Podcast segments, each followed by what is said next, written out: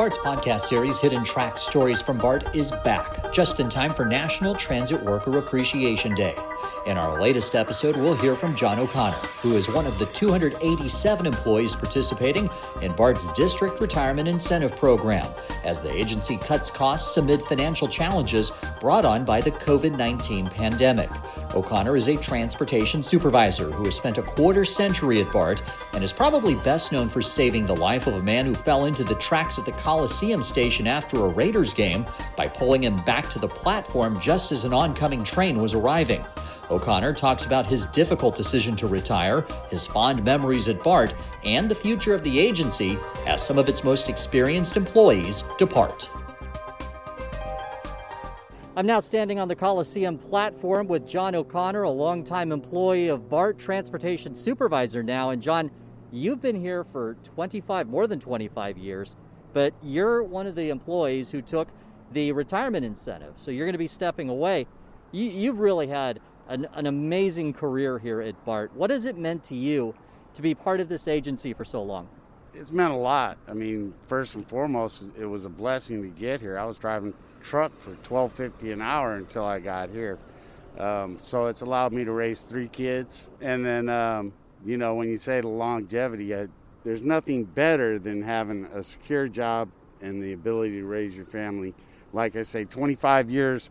When you say it, I, I think of the people that have been here almost 50 years. Linda Vasquez, Andy Williams, Steve Williams, and Don Orth. I mean, those those people have been fixtures here, so I feel dwarfed by their with my 25 compared to their almost 50. Yeah, John, tell me a little bit about your journey in getting to BART. How did you first arrive here, and, and what was your first job? Uh, I started off as a train operator. My my sister, my older sister, had gotten a job here, and uh, her and my wife actually turned in my application for me, and um, the day I was supposed to go test at Bicentennial Hall in Hayward was the day they had the asbestos spill on the Bay Bridge. So all the roads were jacked up, and I'm over at See's Candy delivering 50,000 pounds of sugar.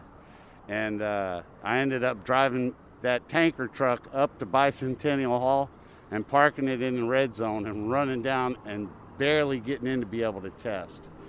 So after that, they were taking certain groups they sent me a letter that said, you know, hey, you're uh, you weren't in the first group. Have a good life. A few months later, I got another letter that said we've decided to take the next group down. Congratulations, you're in. Worked out super well because at that time C&H Sugar was going on strike, and I told my boss to lay me off because I didn't want to deliver sugar while these guys are trying to stand for something. And lo and behold, here I am. I uh, started training operator class. I had orientation on October 16, 1995, which Linda Vasquez actually did. And I was a train operator for 20 years, uh, ATU steward. Um, you know, I, I, speak kind of freely, but it's because I care. Some people might have thought I was a troublemaker, but the, the name of safety. I've been in transportation for 32, 33 years all inclusive of the truck driving and then this. So, uh, I mean, I just can't say what a blessing BART has been to me, though. And, and the fact that I'm leaving a little early, leaving some money on the table just for quality of life. I'm 57.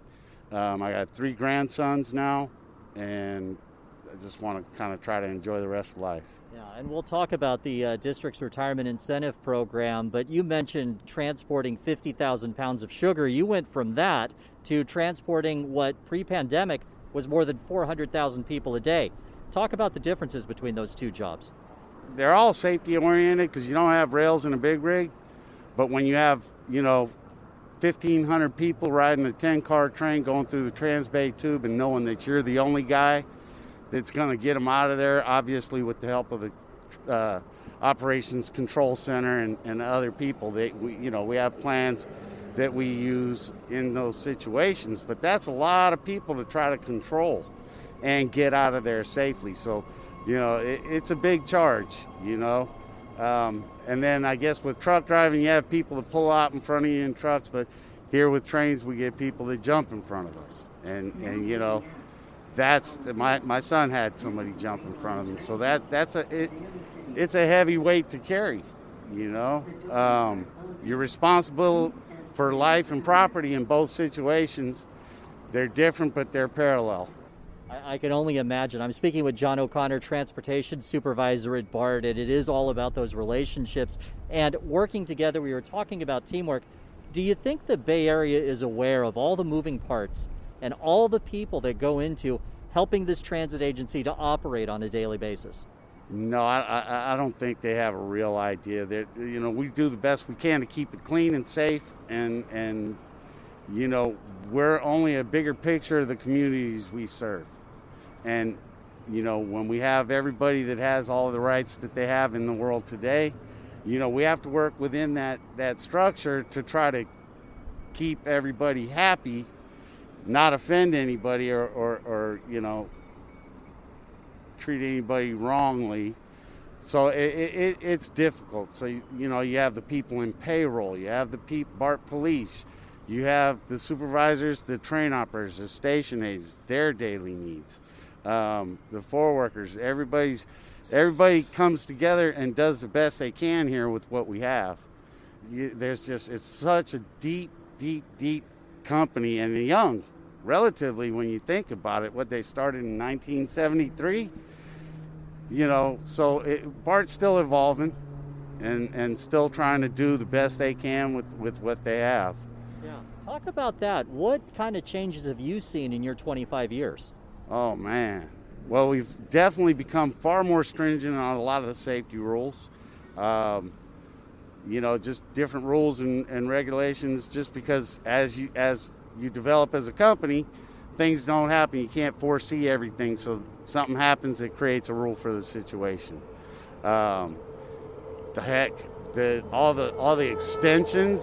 Uh, wow, Pittsburgh. I mean, they were building Colma Station when I started, and, and it was always my goal to get out towards Concord because I live in Antioch, and uh, now to see where it is everywhere. You know, I mean, we're going to here's the Berryessa train here you know, you got Pittsburgh Bay Point, you got the airport in Millbrae, so to see it expanding is, is certainly different. It makes it uh, a lot harder to manage because there's more trackway, more people, more everything. Obviously, uh, COVID kind of put abrupt stop to, to a lot of stuff here. We were talking about all of the experiences you've had. You've kind of seen it all, but I cannot imagine any year has been like what you've experienced in the last 12 months talk about what your job has been like as a transportation supervisor during this pandemic. Wow, it's been, it, it, you know, it, it, added a whole different level of, of responsibilities, getting cleaning supplies out, uh, you know, sterilized wipes. We started off with Lysol, Lysol ran out, getting masks, getting people to wear masks. Um, you know, there's a whole political issue on that, but uh, you know, I agree with the statement that you know, if you ain't wearing it for yourself, at least wear it for the other people. Taking inventory, different responsibilities because of the drop in in, in ridership. It's a lot, you know. it's just a lot different. Before that, we were dealing with a lot more passenger complaints, a lot, a lot of other different issues, staffing issues, attendance, different, things. Um, but then all of a sudden, nobody was riding and so you know it, it, it's a challenge yeah and it's interesting isn't it because the ridership remains low compared to where it was pre-pandemic and yet the folks that are riding bart now you have a mix of essential workers and a mix of folks who in many cases are riding bart because that's their only option they they rely on us we're a lifeline for them does it does that remind you does do, when you think about that sort of thing does it re- kind of remind you of the importance of this job and what it really does mean to people in the Bay Area? I, it makes it very important, especially when you talk about people that can't afford to get where they're getting, trying to get to. You know, we try to provide an, an affordable, safe, timely fa- uh, transportation agency, and without that, you know, where are those people going to be? You know, um, so I think that's very important. I think, uh, regardless of who it is, we all have an obligation to give people what they're paying for. You know, I know we're publicly funded to a degree, but we do count on those fare gates as well. So, you know, it's a hard mix. We're we're the ones that get the teachers, the nurses, even the students when school is in session to school. So um, it, it's really important that we make it as safe as we possibly can. Speaking with John O'Connor, Transportation Supervisor at BART, we're at the Oakland Coliseum platform right now at the BART station. And, you know, it must have been, I can only imagine the decision that had to go into to, uh, agreeing to early retirement. Transit agencies across the country, across the world, are, are facing similar challenges.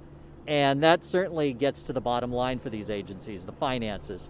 And they're looking to cut costs. So for BART, there's the District Retirement Incentive Program and it ha- I mean, you just consider how many longtime employees there are here at BART. How difficult of a decision was that for you to decide to participate in this program? Is very difficult. I mean, reality for me, we say how long 25 years is when you calculate that into PERS. I'm leaving money on the table, um, more for quality of life, but uh, also with the idea of, of making room for others. Um, it, it was a hard decision because now you're on a limited income. And that part was scary. Not coming to work has always been a great idea. I've never wanted, wanted to be here, but uh, yeah, I mean, I grew up poor, you know, um, so I looked at the money that I'm getting there, looked at and, and figured out that I could probably just I can survive because I'm easy give me some a set of dominoes and a beer or something and some good company with some old music, and I'm fine.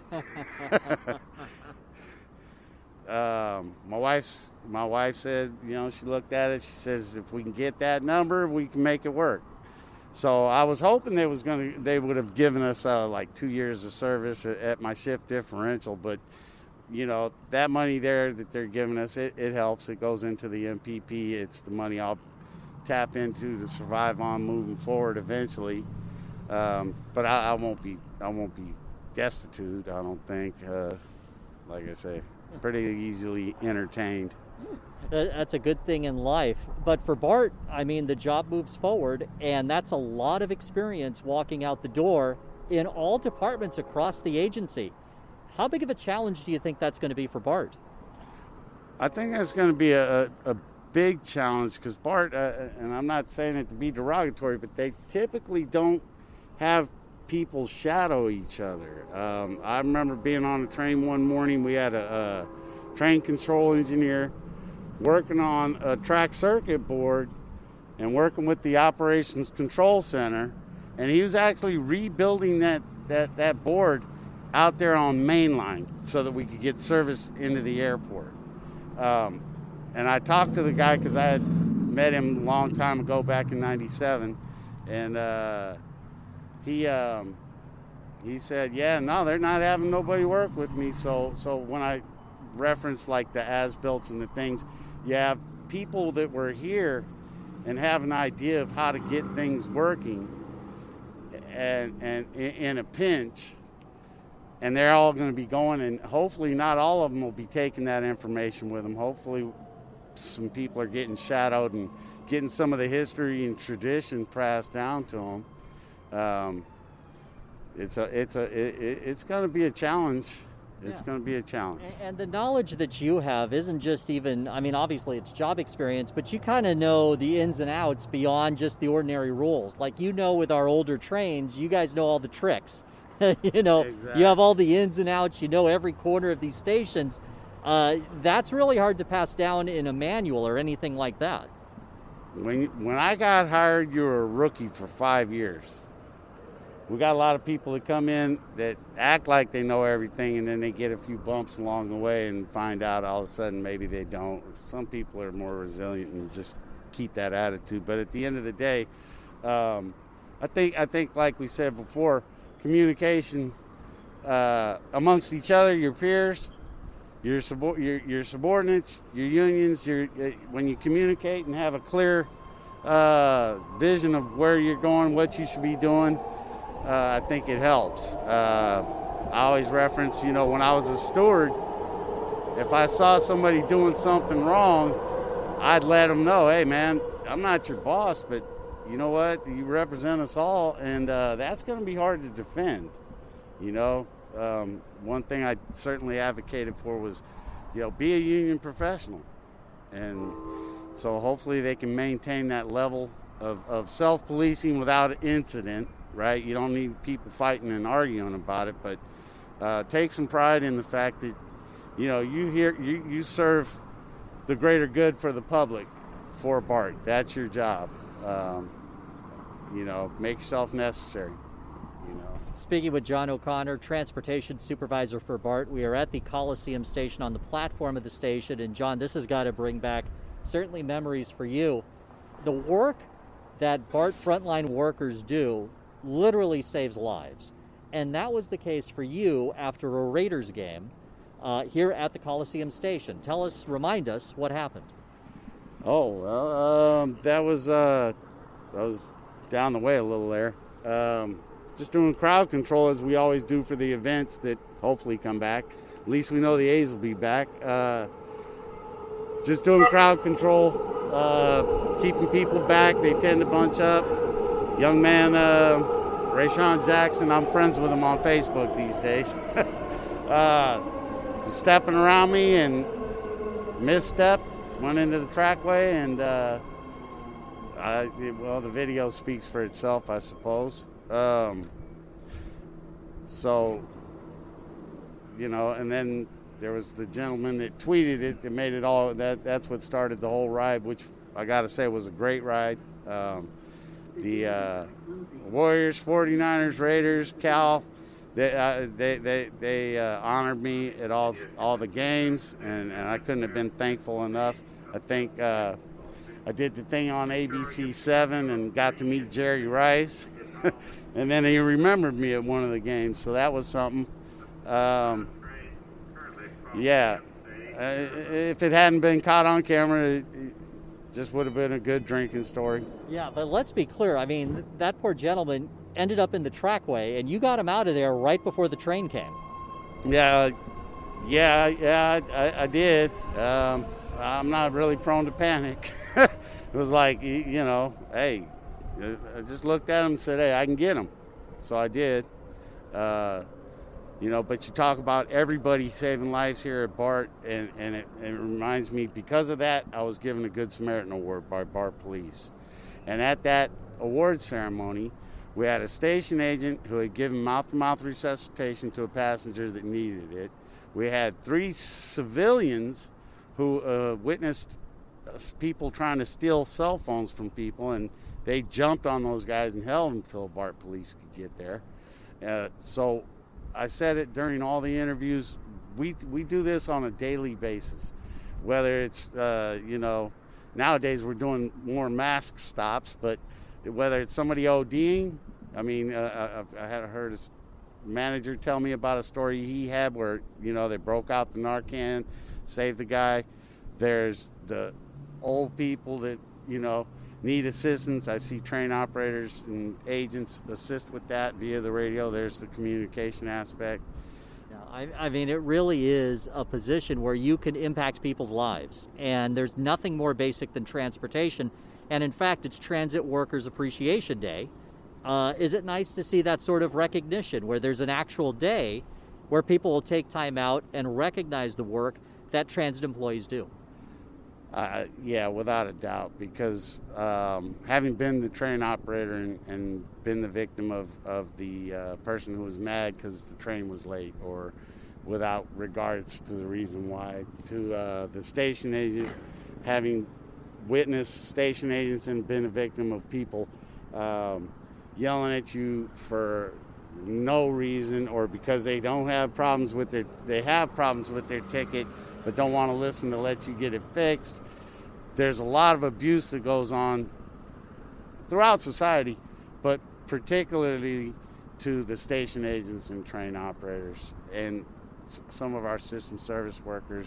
Um, yeah, the public can be brutal, so they they definitely need to uh, get a little recognition. I I think a little recognition helps everybody everywhere. What's your favorite part of your job? The people. the people, um, people I work with. 25 years is a long time. Not as long as a 50. but you know what? Um, regardless of classification or j- job title, we got a lot of smart, great people that work here.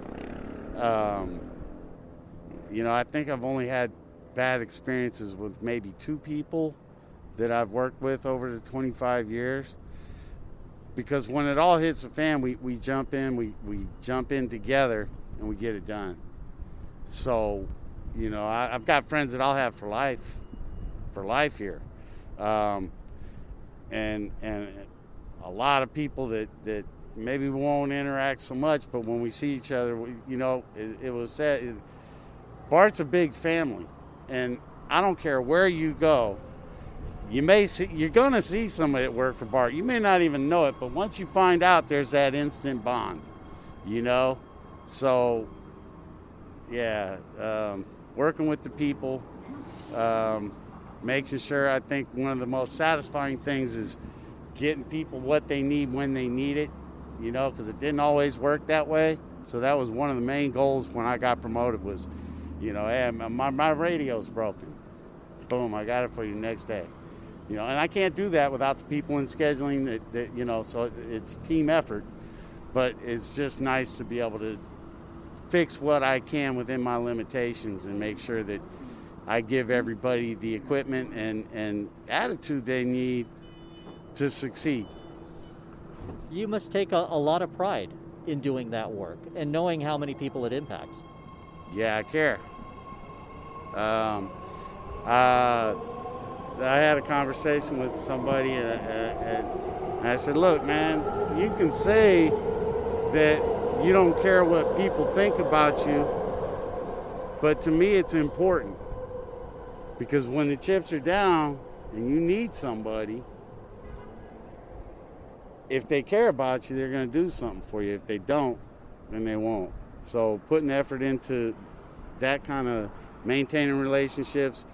My, my, my look, I, I, I told you earlier I grew up poor, so I grew up with a lot of self-conscious issues, and so there's just certain things I'm gonna I'm I'm gonna always try to be as good as I can because I wasn't always. So I'm always just gonna give it my best effort, best care. I'm gonna try to care, and and so yeah. Um, maybe I've strayed too far, but. well, you you got emotional when I asked you about your experiences here and just how special it is working with the team that you've been a part of. When you look back now that you're just days away from the end of your tenure at BART, what do you think you're going to remember? Oh, what am I going to forget? You know, um, I'm gonna remember all the old old OG guys like Tony Hernandez, uh, Big Rook, Larry Williams. Uh, there's just a lot of people that, that that I've worked with over the years. Charlie Walker, Don Sandin, you know, just a lot of great relationships. Willie Kreiner, the guy that taught me how to play golf, and I still play horribly. Uh, but uh, I guess it's going to be the people. Uh, you know, it's just people, man, and stories. You know, because I mean, some stories get told. The Coliseum incident got captured on film and went viral. Didn't tell you about the story a week later where the, where the uh, the uh, man I forget what it uh, schizophrenic ran into a schizophrenic lady getting off the train.